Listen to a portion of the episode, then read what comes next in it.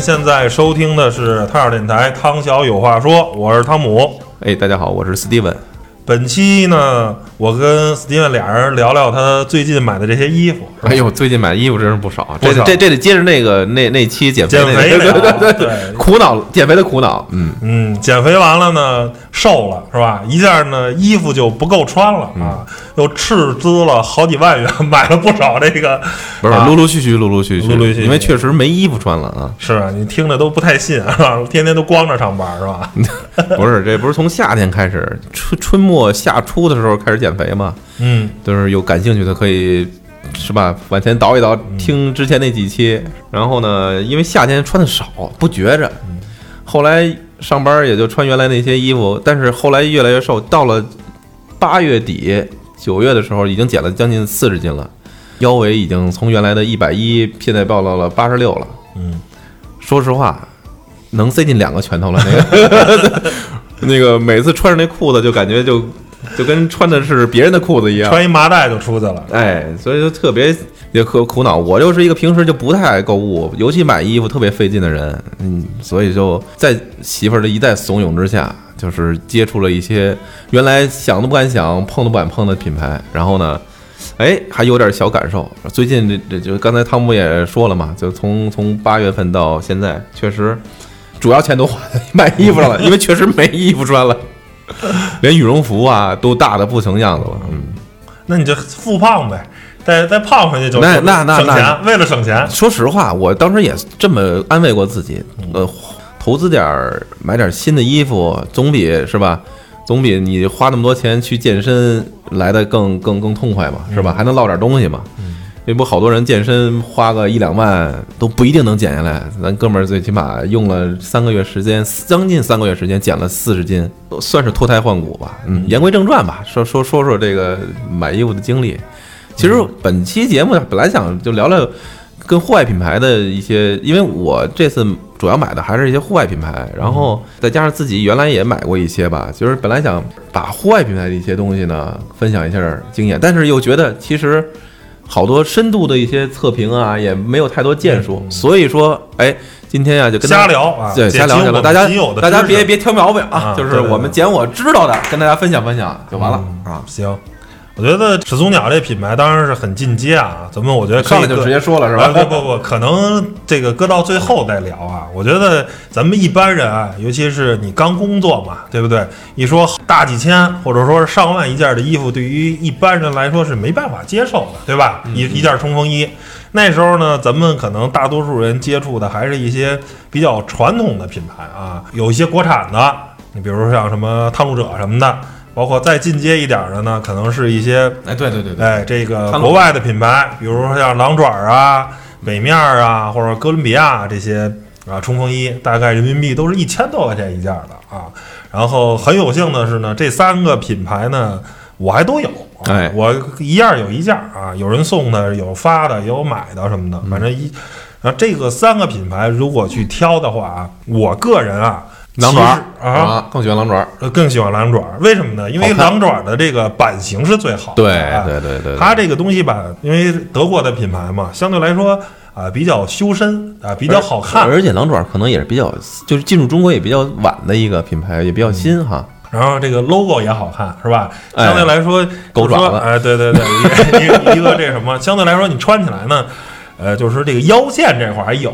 嗯啊，因为你要是，我觉得穿这个北脸儿跟哥伦比亚，嗯就是我觉得没有任何的这个线条可可说啊，就是 就是就是一个跟羽绒服似的，胖胖乎乎的、圆乎乎的就出去了啊。其实但是嗯你说，就是这三个来说啊，就是仅以我个人的浅薄的经验来说，我觉得从功能上没什么区别，我觉得都差不多。对从保暖性啊，从功能性，首先我个人觉得啊，就是冲锋衣是一种在城市通勤跟一般户外的衣服。首先，我觉得冲锋衣没有特别好的保暖性能，就是说它大概能，如果是冲锋衣再加上这个抓绒的话啊，大概啊，我觉得零下十度是极限了，就是再低于这个温度的话，冲锋衣就我觉得是不好使的。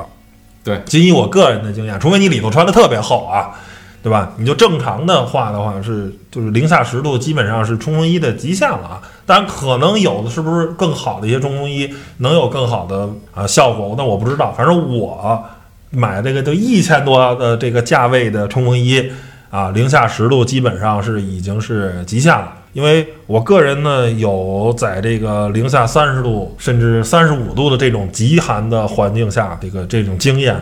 就是羽绒服真的很好，其他都不好使对，如果你达到那个温度的话，说是零下二十多度、三十度的话，我觉得就是羽绒服的这种保温性能是非常非常好的，因为它冲锋衣本身的保温性能并不是特别强，更多的时候可能一是挡风，对吧？这个抗风性能这个非常好。第二个，我觉得冲锋衣最大的性能是防水，因为它面料上用那什么 Gore-Tex 啊，就这种特殊的面料，哎，你下雨啊，或者说是比较。湿的环境的话呢，这个冲锋衣的这个特殊的面料可以让它身体呢不至于湿掉啊，里头能保证一个相对干爽的这么一个环境。我觉得这个是冲锋衣的作用。对，它人家本身也叫冲锋衣嘛。反正我的经验并不是一个特别强调呃保暖的这么一个功能性的这么一个衣服。是，你看，我觉得好像咱们就至少北京地区。好像从十几年前开始，就是无论是多大岁数的啊，人手一件冲锋衣，哎，都都都是这类型的。冬冬天不冷，就尤其是像，不说前几天北京那个零下十八度那种极寒，那个那个太冷了，那个就是要么就穿那种特别厚的棉服，要不然就穿极寒也很少。对对，剩下就是大哥数的时候，北京就是零下八度，晚上零下八度九度，白天的话甚至一两度两三度，就是穿冲锋衣的作为一个通勤的衣服，绝对是没问题。然后那我觉得是这样，就是。冲锋衣，你指的其实还是叫是一件呢，三件加一块儿的，还是这种？我觉得就是一个外面的软壳，再加上里头的一个抓绒啊。这个我这在我的印象中，在我的概念中，这就是一套冲锋衣。你装一个壳肯定不行，因为这壳是一点保暖性能都没有。对对对，嗯，对对对，确实是。最开始知道冲锋衣，那就是哥伦比亚，不，那那不是探路者，探路者是吧？我印象中，我第一件。都是奔着十几年前了吧，红色的，哎，偷肉的，哎，那个那就我忘了怎么发音了，反正就是旁边那几个店就是哥伦比亚和 和叫什么来着，还有一个叫什么来着？狼爪狼，呃，不不没有，狼爪狼爪东西都没有实体店的，北北面北脸诺诺斯菲斯，哎，只有他们家还能买得起，一身才能也几百块钱吧，国产的。大几百，哎，大几百，旁边。我那时候就特别羡慕旁边那个哥伦比亚，三千四百多，好家伙，三件套，他是我都忘了怎么个三件套了，反正就是他三合一还是二合一来的，然后才知道，哎呦，高端在那儿呢。你看三千多块钱，那你想十几年前三千多还是钱呢？哎，不不不少了，不少了。所以我觉得谁要看见外边看一件穿着哥伦比亚的或诺斯菲斯的，羡慕的不得了。嗯，所以说再加上说使用功能上来讲。我也有这种感觉，就是你要真去那些特别冷的，像上次，呃，带着老婆孩子去了一趟亚布力，嗯，哎，就雪乡那一路，我是对天冷的地方，我是没什么那个概念，是吧？一是没概念，二是没什么兴趣。他们就特喜欢，然后喜欢就去吧，就死乞白赖跟我说，你得买一件特别厚的，那个什么衣服能保暖。我说你不是有羽绒服吗？他说不行。我说能零下多少度？能零下三四十度。我说那去哪儿啊？后来我们就去的，当时又觉得不想买，因为就是为了一次性穿。然后呢，就去了一下现在特别流行的体育品牌的那个连锁超市，就是那叫什么来着那个那个迪卡侬。迪卡侬，哎呀，斥巨资花了一千块钱买了一件 特别厚的，它那个标标着写着，它写着零下极寒天气，零下三十度多都就可以穿，老沉了，真的老沉了。件衣服，反正那件衣，再加上那时候也身材也比较宽，后来买买那件衣服就是真的就为了穿那一次，后来真的没穿过。还有上次跟汤姆老师我们出去拍照，我已经减完肥了，就是把这件衣服我就在家试了试，我觉得可以套俩人，我 就然后放在车后边以备不时之需啊。所以说给我印象中就是，如果你为纯为了御寒，一件羽绒服里边再套一个。超薄羽绒服，我觉得肯定在北京是没问题了啊！北京，我觉得除了十八度，而且零下十八度，你还得晚上去站岗。你要正常通勤，我觉得你穿着那个冲锋衣也没问题，因为你又不在外面一直站一两个小时，不就是？说到这个，我一会儿就是说我新买完了之后，那天我外边自己拍照去，跟爷爷大爷大妈的对话，我觉得特别逗。咱们先说这个，先说这个。对我，所以以我的经验呢，就是这个羽绒服，而且最简单吧。就是说，你看咱们这个很多的这在这国境线上，对吧？比如新疆啊，或者说是啊西藏啊那些，你看那些军人啊，那些站岗放哨的人，就是大棉服，就是靠后或者羽绒服，嗯就是。你说咱国家差这点钱吗？肯定不差。你要说说这个始祖鸟好使，说又轻便方便作战，那肯定是穿的特别厚的衣服，肯定不方便作战呀。为什么人家不穿这种轻便的，还要穿那种看似比较笨重的？肯定就是不好使。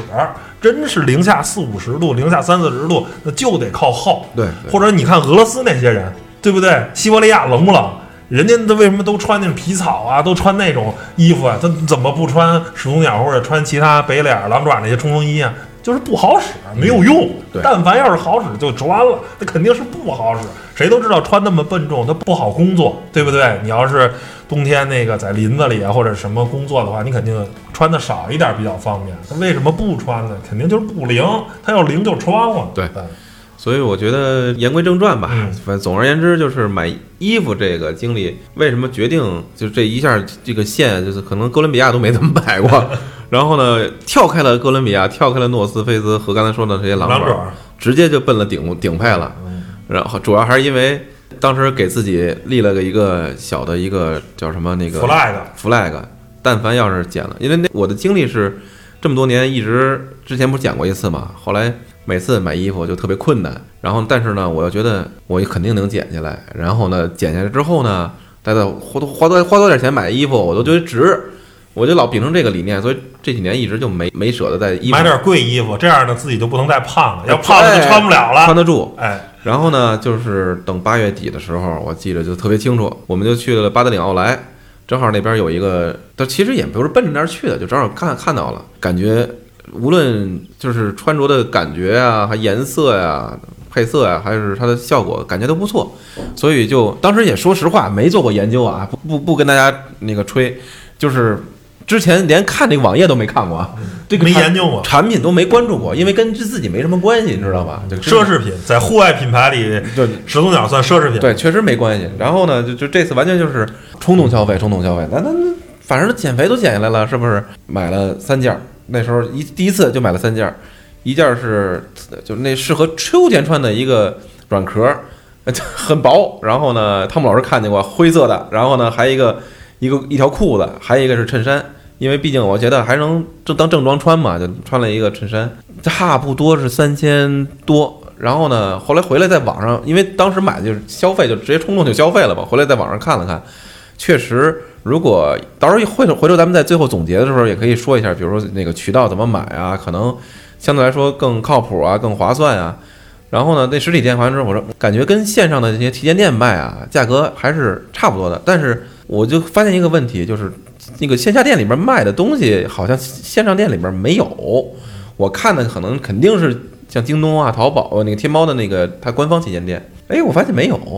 那我就可能因为毕竟奥特莱斯可能有些过季的，或者说是一些老的版本，但是还是那句话，不懂啊。嗯，嗯，我就知道穿上合适，然后合身，好看就行了。还还不错，然后呢也适合当季的能穿着，那就就就就这么着了。后来就做了一点研究，对它的这个标号，就是它那个始祖鸟的一些就是品牌的一个叫什么分类，哎，它分成一些功能性的，是吧？还有刚才说城市通勤的，大体来讲啊，就是可能有知道的，就是分成就是普通版的，就是叫始祖鸟，还有叫什么，有人戏称叫商鸟，就商务系列的，还有一个呢叫军鸟，军队系列的。军队系列我基本就不看了，因为店铺很少能找到这样的衣服。然后呢，就商鸟系列也比较多，但是它是属于这三个级别里边最贵的，相对便宜的反而是军鸟。不瞒你们说，就相对便宜的反而是军鸟。当然也可能我看的少啊。然后咱们就说这个，就是适合所有人穿的这个，它这普通系列里边其实也分了不同的标号，比如说我能记住的啊，我也不不看了，就是分成，比如说 SV，然后呢什么分成那个 MX、AR，然后呢 LT，种种等等好很多的不同的那个名字，它其实都是英文字母的一个简写缩简写，比如说那个 SV，那就代表什么叫 severe，severe 是严重的意思。那基本上它那代表的是在极端天气下。后来我当时没有这种感觉啊，后来就你就同样一款衣服，比如说咱们打打个比方叫硬壳的这个 Beta 系列，那 Beta 系列，然后呢可能就分成 AR，分成 SV。那同样是两两件衣服，那那 AR 呢就是哎全天候啊，就你可以穿着，但是呢它兼具了很多不同的功能，但是它不像 SV 这样，可能对于极端天气，雨特别大，啊雪特别大。然后风特别大，就是你要买了 S V 就代表了你这基本上这三种天气你都能扛得住。然后呢，也同时，当然你可能有人说，就可能去挑毛病啊，就说这这这能能扛成什么样？确实拿盆水喷呃泼没问题，拿着那个消防水水龙头去浇，它都能保持一个。当然这个我没有试过，这个我我只是通过网上的一些人在这几个月里边我看到的一些视频测测测评。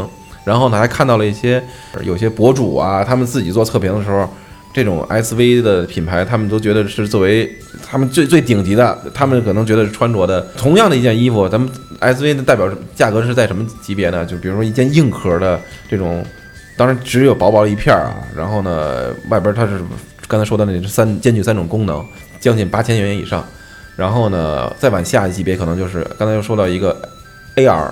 A.R 呢，可能就相对来说更低一个级别，但是它的功能性可能也比较全。还有就是 M.X.，M.X 呢，Mix，Mix 是代表混合的。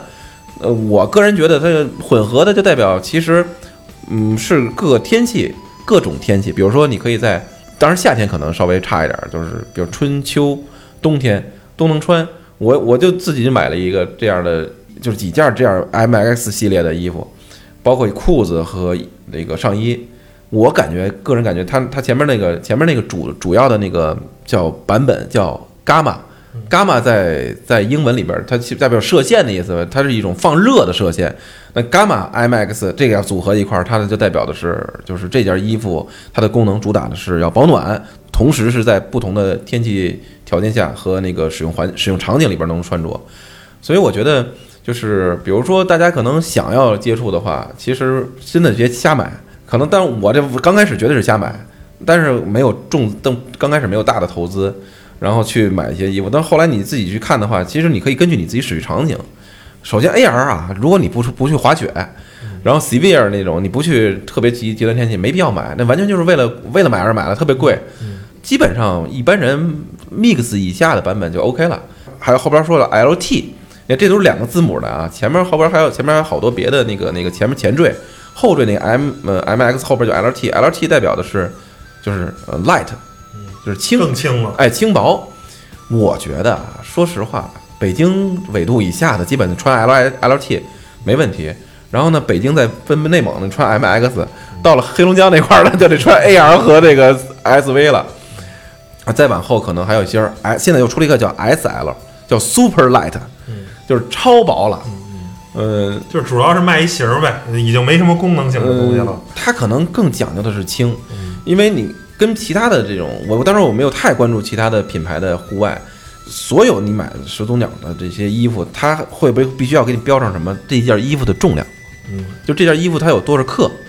然后呢，因为什么？它你看始祖鸟它的产品线里边除了衣服之外，还有一些配件，然后它的包和它的行囊啊这种就是搭配的，就是因为很多。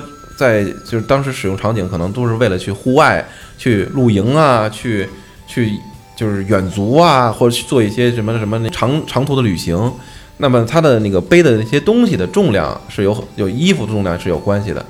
然后呢，所以他把所有的衣服他都给你标上那个相应的重量，然后告诉你你基基本上这个旅行你需要什么样的搭配。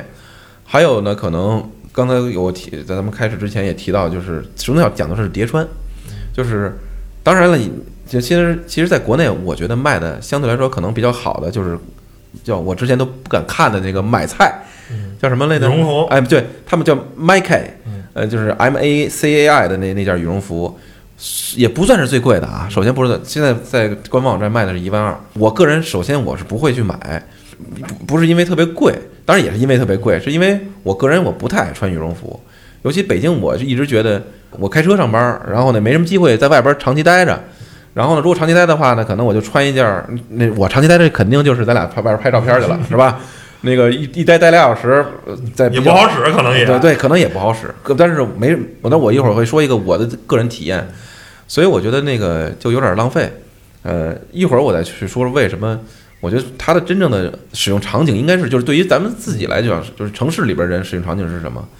然后呢，那件羽绒服我感觉就是它还是有点儿，可能更适合为了买这个品牌，然后呢找一件有羽绒服性质，而且还能穿出去有型儿的，好看。哎，对，就是有兼具它有型儿。但是说实话，用你刚才的话说，就是你甭管什么东西，它只要是羽绒服，它肯定它不可能有都把你的身材体现出来。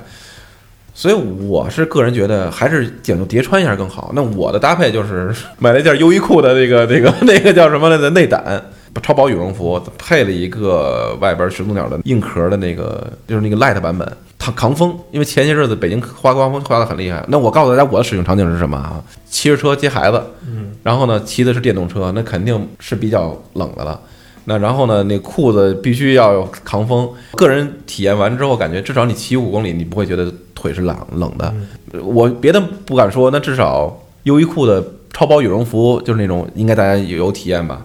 我这里边一件秋衣，一件羽绒服，就再加一个这个外壳就够了。当然，我也可以买始祖鸟的那个 那个超薄羽绒服，但是真太贵了，我觉得就是没必要。反正里边也就是一件羽绒服。当然，肯定它的抓那个绒的含量和质量和它的那个织的工艺，可能肯定会好。但是我还是觉得，我本身就不爱穿羽绒服，我很少冬天穿特别厚的羽绒服。所以我个人觉得，比如说在家里边再加一件抓绒啊，这种搭配是比较适合你经常在外边运动的人。这我的体验是这样的。然后而不是说，比如你真是在外边经常会长期逛那个，但是呢，就不是运动量特别大，我觉得还是稍微买厚一点。因为我减肥这么长时间，其实我的个人脂肪应该是减的很多了，我还是挺怕冷的。但是负责任的说，我买的这几件始祖鸟搭配起来，还就是再加再加上那个优衣库的羽绒服，也就三件秋衣、羽绒服，再加一个薄壳，给我的个人感觉是能够扛下零下十度是没有问题的。当然了，你这外边得走啊，你别站在那儿不动。上个月的月底的时候，北京地天气也差不多零下八度左右。那天差不多是零下八度，而且凌晨的时候更更更冷。我是在后海的那个角落找了个地方拍月亮，是五点半站在那儿的，一直站到了七点半。就是中间又加了件抓绒，这叠穿这个基本上能够扛得住。然后旁刚才我刚才不是说留了一个话题嘛？那个旁边两个老法师，一个大妈一个大爷，看见我就瑟瑟发抖。他们俩人穿的都把自己包裹得非常严实，然后跟我说。小伙子，你不冷吗？我我特别想说我不冷，但是我说我冷，我冷。反正这就是我大概从实用性角度啊，跟大家分享一下这个个人经历吧。后来当然后边可能又陆陆续续买了不同的，比如包括它的那个始祖鸟的一些贴身的衣服，还有一些那另外的一些抓绒的裤子啊或衣服啊，我都感觉它可能各有它各的各的特点。但是呢，可能归结在一点就是，我觉得在极端天气下，首先我没体验过，我没有发言权。但至少是在像类似于北京这个纬度，甚至于相同的这个纬度的地方，我觉得要利用好它叠穿的这个效果，应该是能够扛住这些，比如是零下十度左右的一些天气的。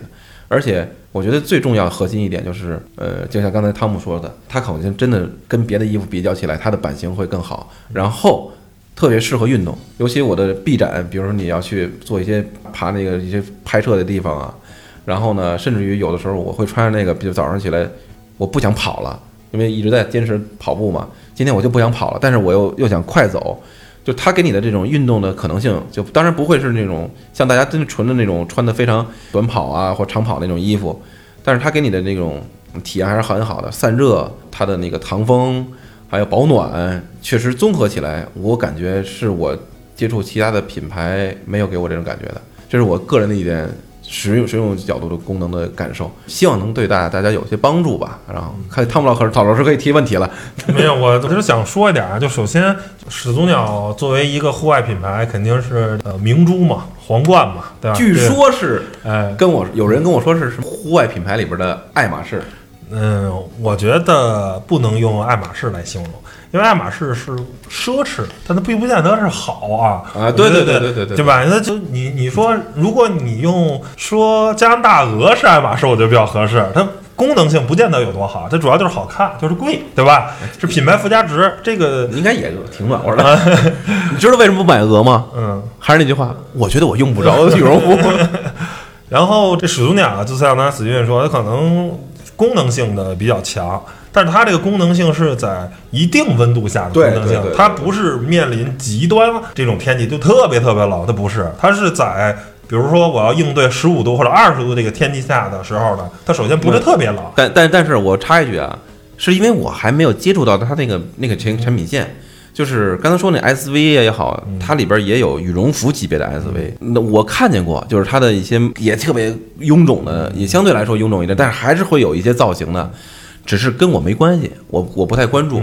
然后呢，就是还是那句话，把三件手动脚加一块儿的叠穿效果，肯定也会达到抗风、保暖、透气这几项功能，但是是不是能够扛到零下四十度，甚至于更更低温度，我没体验过，我不好有发现，我也没有做过网上的一些，因为我反正看南极科考站的人，没人穿始祖鸟，都是羽绒服，就是都是那个大大大鹅啊，对，不是说大鹅吧，不见得是鹅牌吧，可能咱这儿也穿波司登什么，就是靠厚嘛。那个东西如果冷到那个级别，就是靠厚，剩下其他都是我相信买就是那用始祖鸟的，你可以看到它很多的广告，嗯，就是它是需要工作的。这是我就想说，就是因为我一直关注的一个博主叫 Chief，是一个北京的一个哥们儿，他是在加拿大当渔猎向导啊，相信可能很多人也知道，他买始祖鸟最大的原因是因为他冬天需要在林子里工作。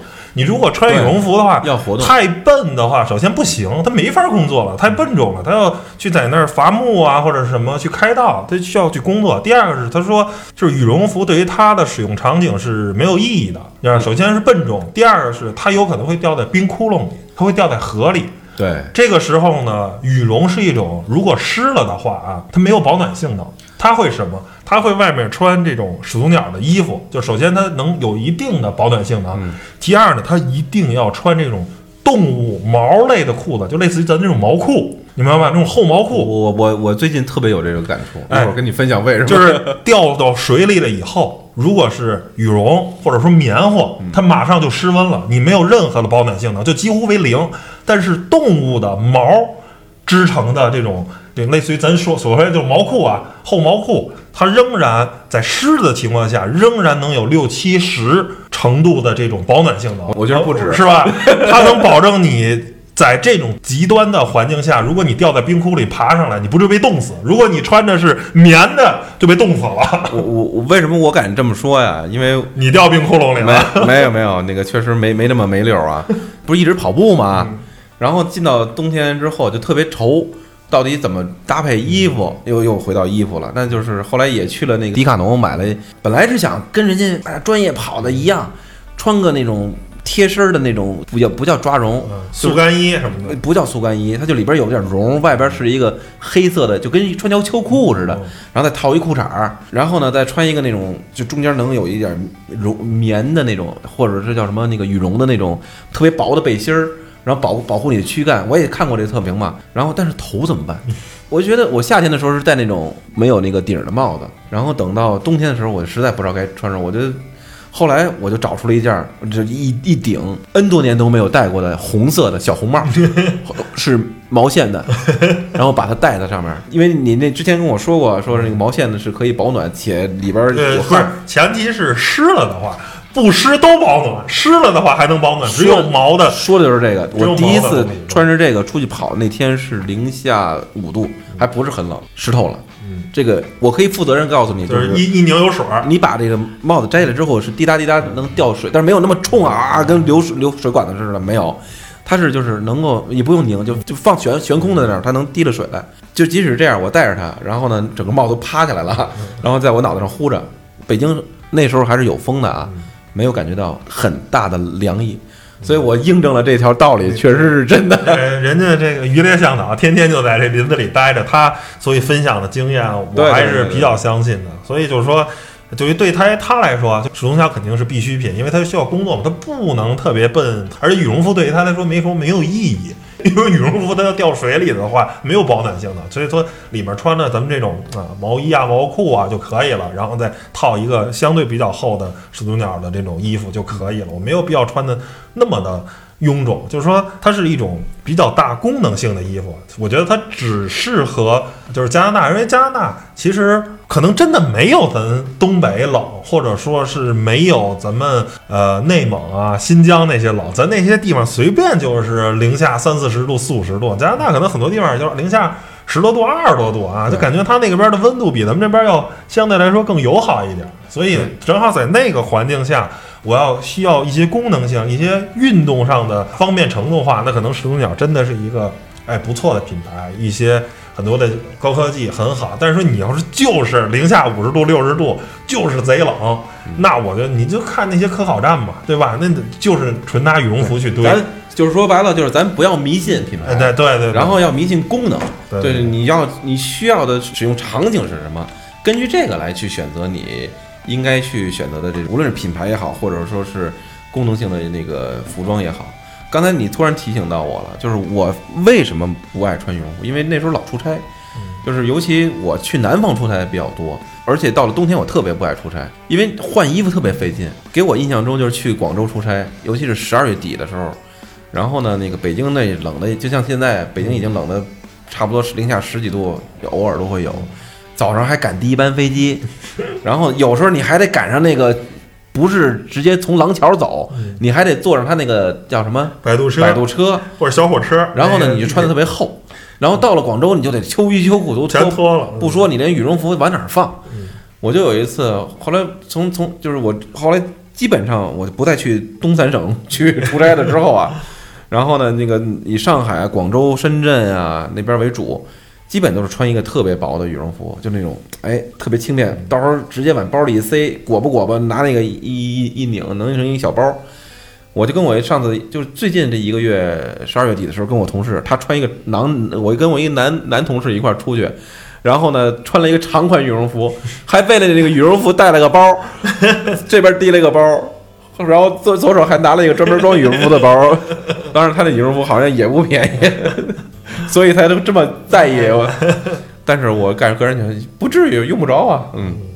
所以我觉得就是还是根据你所处的这个城市的这个特点，然后呢，你基本上比如说你在外边，你需要多多厚啊，多大的一个那个保暖的这个需要。那我觉得你如果没有特殊的功能性的话，不是为了牌子的话，始祖鸟没有必要买。我觉得就是你很狼爪的就很好看了。如果你只是为了修行的话，而且就品牌来说的话。狼爪这个品牌也还可以啊，对吧？虽然不到像始祖鸟那种，都有点在户外的用品里有点偏奢侈品了。最起码在中国的价格是啊，动物大几千，小一万这种价格，那已经接近于快奢侈品的价格了。然后就可以功能性的话，我觉得狼爪都差不多了，也也挺好看。然后一般的通勤也都能满足就就可以了。因为哥伦比亚跟北脸相对来说可能版型差。你发现没有？最近这几年好像就是穿狼爪的人就不太多了。嗯。当然，我也不是说穿始祖鸟人多啊，就感觉大家就是穿什么品牌都有。嗯，然后呢，就是今年一年给我感觉诺斯菲斯就是北脸儿的这个北面的这个叫什么品牌，就是异军突起。我真的是觉得夏天的时候，就光我们家孩子，因为我所有买衣服都是我老婆去去买，他就给孩子在淘宝六幺八的时候买了一堆那个 T 恤衫，诺斯菲斯的。后来我就带着孩子，比如说，我觉得可能诺斯菲斯从某种角度有点取代优衣库那意思，对吧？它就是那种我不知道长装，它没有功能性。你有没有你有没有这种感觉？嗯，可能是，就是它就是就是日常的。今年有两个品牌对我的这个印象非常深，我没有，我发现大街上都在穿。嗯，一个是它，嗯，你能想到另外一个是什么吗？就是你现在闭上眼睛能想到，我天天外边看的都都都这这是加拿大鹅，不是，嗯，菲乐。啊啊啊！有没有这种感觉？就是好像好像你在走在大街上，地铁里边、公交什么冠军产品，那个衣服也挺多的。对，当时那是潮牌啊。但是后来我就问我老婆，我说为什么？就而且菲乐原来在我印象中啊，特别边缘化，因为在我其实那衣服并不是特别贵啊。嗯，现在特别贵是吗？就是当当然我咱别跟始祖鸟比啊，就是说就是就是同类型，比如说耐克、阿迪。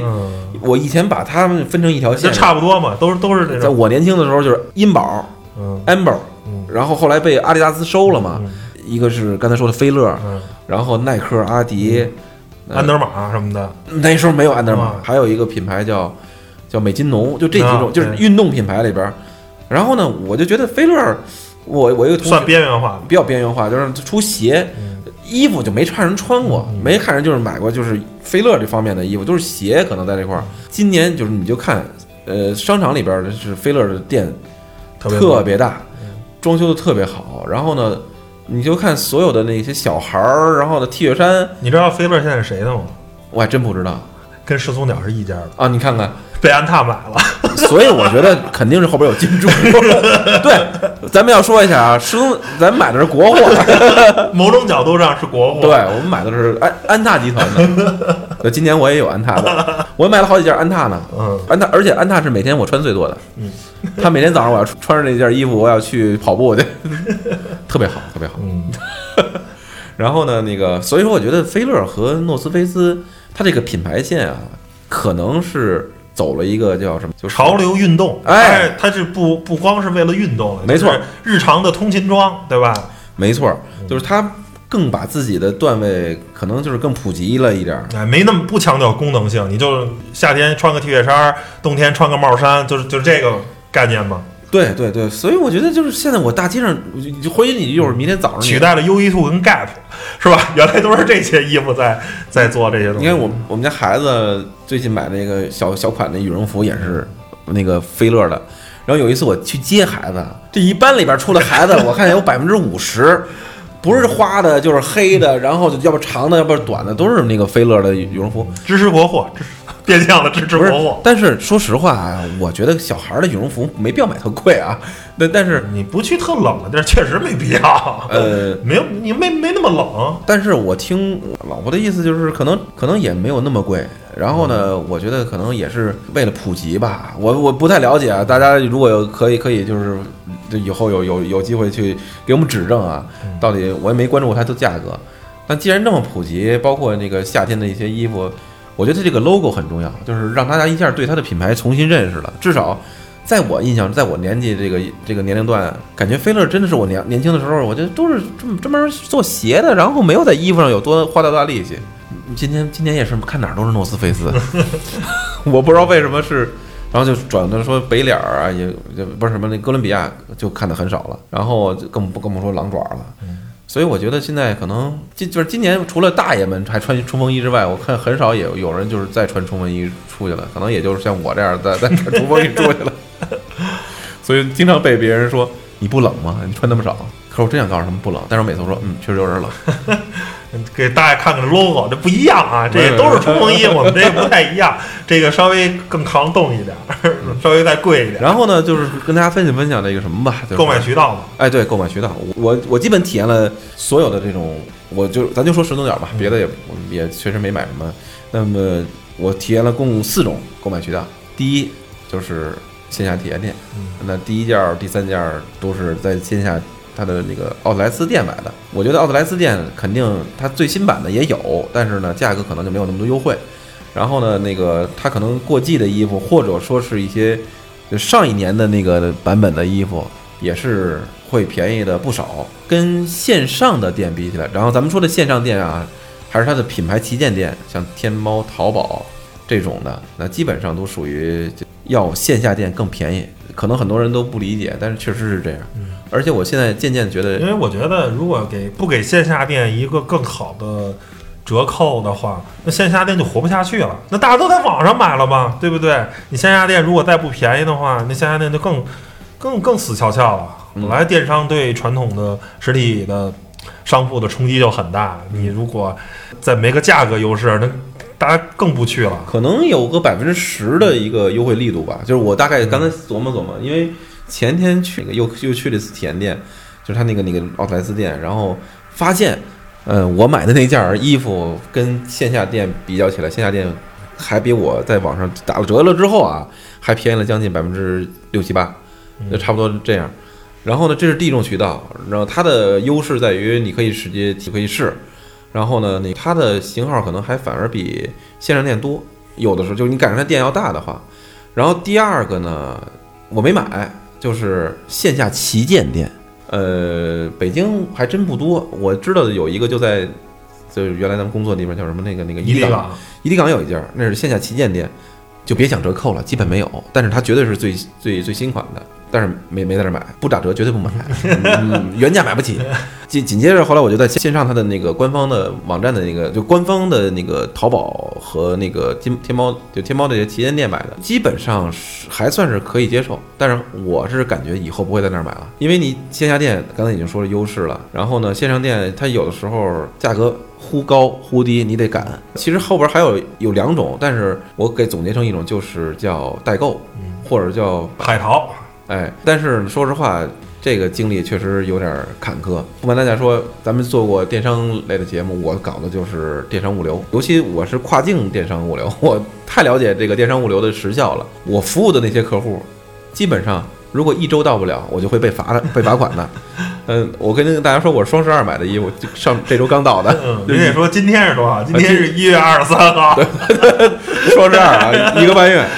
不开玩笑的讲，我觉得再再晚两个月，我就可以穿不上穿不上。了。不是还好，买的衣服都有差季的，差季呢，就是为了有有些是为了夏天和春天准准备的，价格确实很很好。但是呢，可能大家需要去好好看一看，因为因为因为是物流的原因啊，也跟这店铺的店主呃小聊了一下，然后偶尔我催他的时候，然后呢有时候催的多了，他说他觉得挺不合适的，后来我就急急了，当然我急了，我说我给你支支招吧，你应该用谁谁谁的服务，可能就会好一点。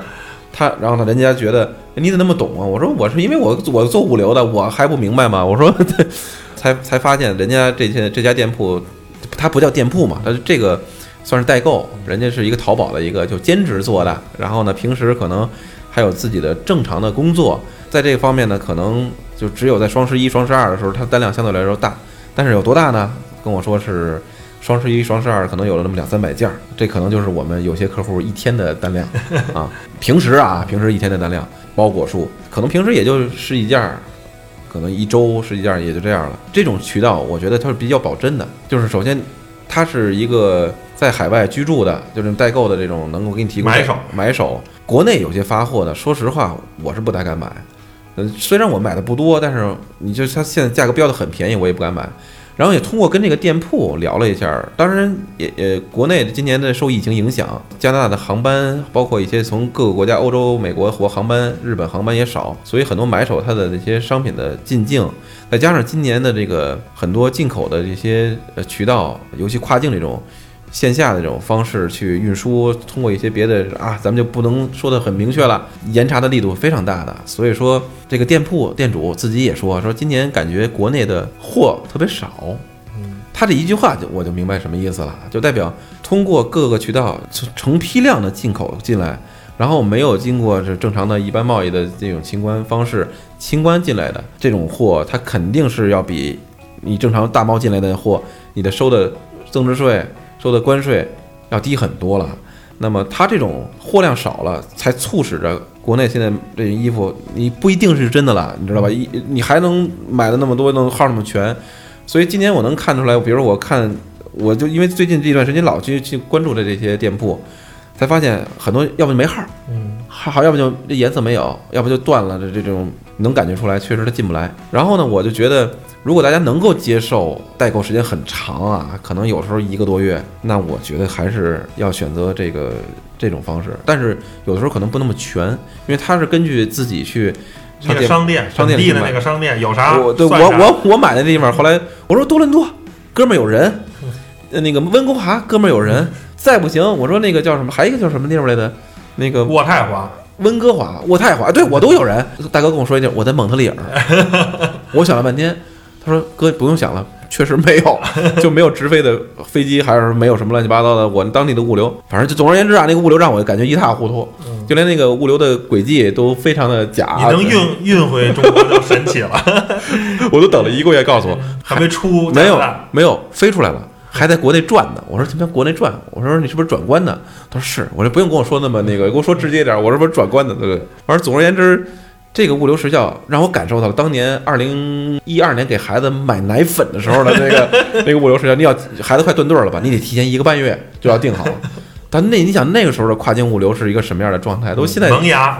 现在我跟你说，这一个礼拜到不了货，那就可以骂街了，你知道吧？就跨境跟比比国内就再多几天。国内一般就是慢的话三四天，是吧？但是确实也跟这个商家它的规模有关系。像天猫一些大的店铺的商家，他是要把他的物流嫁接给平台的，平台就已经给他准备呃找了服务商，像我们这样的服务商啊，做的很好了。那这说怎么说远了？总而言之，就是刚说了几个渠道：线下体验店、奥特莱斯这样的品牌折扣店，还有就品牌直营店、线上直营店，还有线上的代购店。嗯，我个人，我以后可能要买的话，哎，还是找一个比较靠谱的代购，然后提前，比如冬天要买衣服，你春天、秋天你就开始买吧。我觉得这样可能会更划算一点吧。确实，可能大家都会说又差多少？就刚才汤姆老师说的那叫买菜，不一万二，然后可能到了那个你，比如通过这种代购买的话，可能也就在五千到七千不等吧，因为一半对，可能一半儿出头，嗯，确实便宜好多，便宜好多。但是还是那句话，颜色、型号不一定都不见得合适，不一定全，因为我是这个礼拜又去了一趟始祖鸟，那奥特莱斯店很全，嗯。我喜欢的颜色也有，嗯。但是一万二，但是 但是贵了。但是羽绒服我不会买的，因为那件羽绒服你也不能拆，到时候你穿了不到俩月，天热了，你不能穿着羽绒服天天走吧？那我觉得就为了那那一个月可能最冷都不到的时候，还是叠穿一点儿好。所以核心推荐叠穿吧，但是总会被人鄙视说 你不冷吗？行吧，呃，我觉得聊挺多啊，关于户外的一些，我觉得甭管什么品牌吧，呃，别迷信这个东西，它是有它的使用的范围跟呃它的用途的啊，各有千秋，各有利弊，是吧？嗯行吧，然后希望大家冬天都做好保暖，别给冻坏了，尤其是在天气比较冷，尤其现在动不动就让你出去站半个小时去做核酸检测，对不对？这这得真得穿，我我觉得还是得得穿的稍微暖和点儿。行吧，那谢谢大家收听本期节目，咱们下期节目再见，拜拜拜拜。拜拜。